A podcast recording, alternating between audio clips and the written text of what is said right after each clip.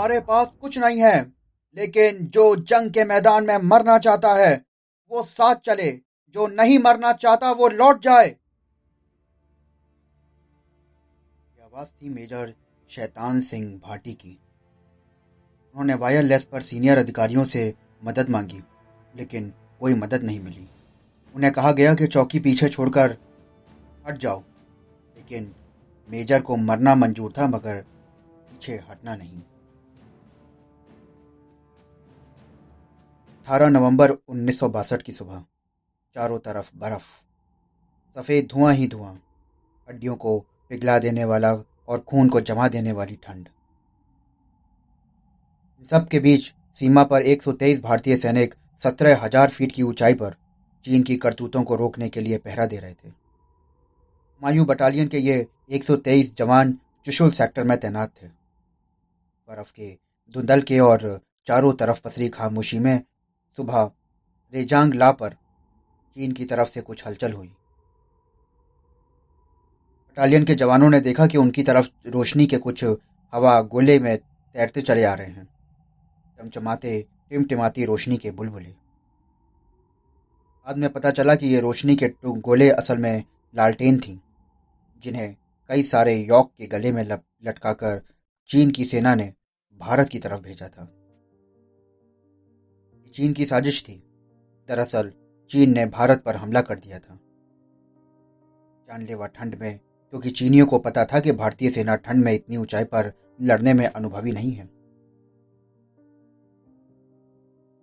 Battalion के major Shaitan Singh के पास कोई चारा ना था, सवाए जवाबी कार्रवाई के। जानते हुए कि उनके पास सिर्फ़ 123 सैनिक 100 हद गोले 300-400 राउंड गोलियाँ और कुछ पुरानी बंदूकें हैं, जिन्हें दूसरे विश्व युद्ध में नकारा घोषित किया जा चुका है जबकि सामने बेहद खतरनाक सोलह हज़ार चीनी सैनिक अपने पूरे लवाज में और पूरे हथियारों प्लान प्लान के साथ जंगल के मैदानों में हैं इनको पता था कि उनके पास कम हथियार हैं, इसलिए उसने रोशनी के गोले भेजने का छलावा किया था, ताकि टुकड़ी की गोलियाँ खत्म हो जाएँ। मेजर शैतान सिंह ने वायरलेस पर अधिकारियों से मदद मांगी। लेकिन उन्हें कोई मदद ना मिली। उन्होंने अपनी टुकड़ी की एक छोटी सी ब्रीफिंग दी और गोली चलाने का आदेश दे दिया। बटालियन ने अपने मेजर के फैसले पर भरोसा दिखाया। दूसरी तरफ़ से तोपों और मोर्टारों का हमला शुरू हो गया। चीनी सैनिकों से ये 120 जवान लड़ते रहे। दस दस चीनी सैनिक ने से एक एक जवान सीधी लड़ाई में जंग करता रहा। जंग में ज़्यादातर भारतीय जवान शहीद हो गए और बहुत से जवान बुरी तरह से घायल हो चुके थे। मेजर शैतान सिंह के पास कोई चारा नहीं था। इसलिए वो खुद चीनी सैनिकों पर टूट पड़े और उन्होंने कई गोलियाँ लग गईं। खून से सने मेजर के दो सैनिक एक बर्फीली चट्टान के पीछे ले गए। मेडिकल हेल्प वहाँ नहीं थी, इसलिए उन्होंने पहाड़ियों से नीचे उतरना था। लेकिन मेजर ने मना कर दिया। के उलट उन्होंने सैनिकों को ऑर्डर दिया कि उन्हें एक मशीन गन ला कर दो। उन्होंने मशीन गन को पैर पर बंधवाया और रस्सी के सहारे मशीन गन पर चलना शुरू कर दिया। कई घंटों तक मेजर वहाँ लड़ते रहे।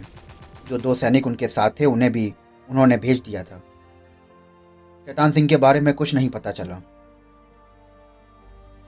महीने बाद जब बर्फ़ पिघली और रेड क्रॉस सोसाइटी और सेना के जवानों ने उन्हें खोजना शुरू किया, तब गड़रिए की सूचना पर एक चट्टान के नीचे मेजर शैतान सिंह एक उसी पोजीशन में थे जिस पोजीशन में वो चीनियों की लाशें गिरा रहे थे। पैरों में रस्सी बंधी थी। नज़र सामने थी और उंगलियाँ मशीन गन के ट्रिगर पर। बर्फ़ की वजह से उनका शरीर जम गया था। शायद कई घंटों या वो पूरा दिन दुश्मन से लड़ते रहे। उनके साथ उनकी टुकड़ी के 114 जवानों के भी शव मिले। बाकी नौ सैनिकों को चीन ने बंदी बना लिया था। भारत युद्ध हार गया था। लेकिन बाद में पता चला कि चीन की सेना का सबसे ज़्यादा नुकसान रेजांग ला पर ही हुआ था। इनके के 1800 सैनिक।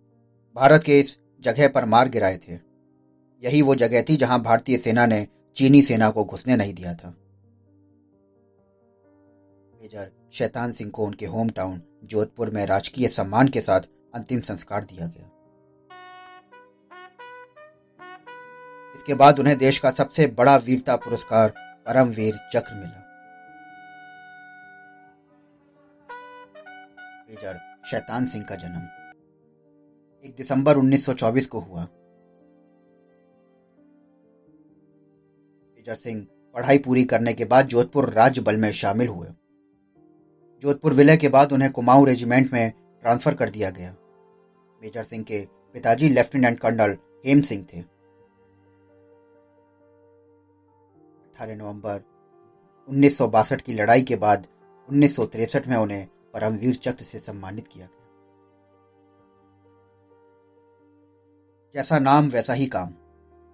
मेजर शैतान सिंह भाटी। जो सेनी, चीनी सेना पर शैतान की तरीके से बरस पड़े थे।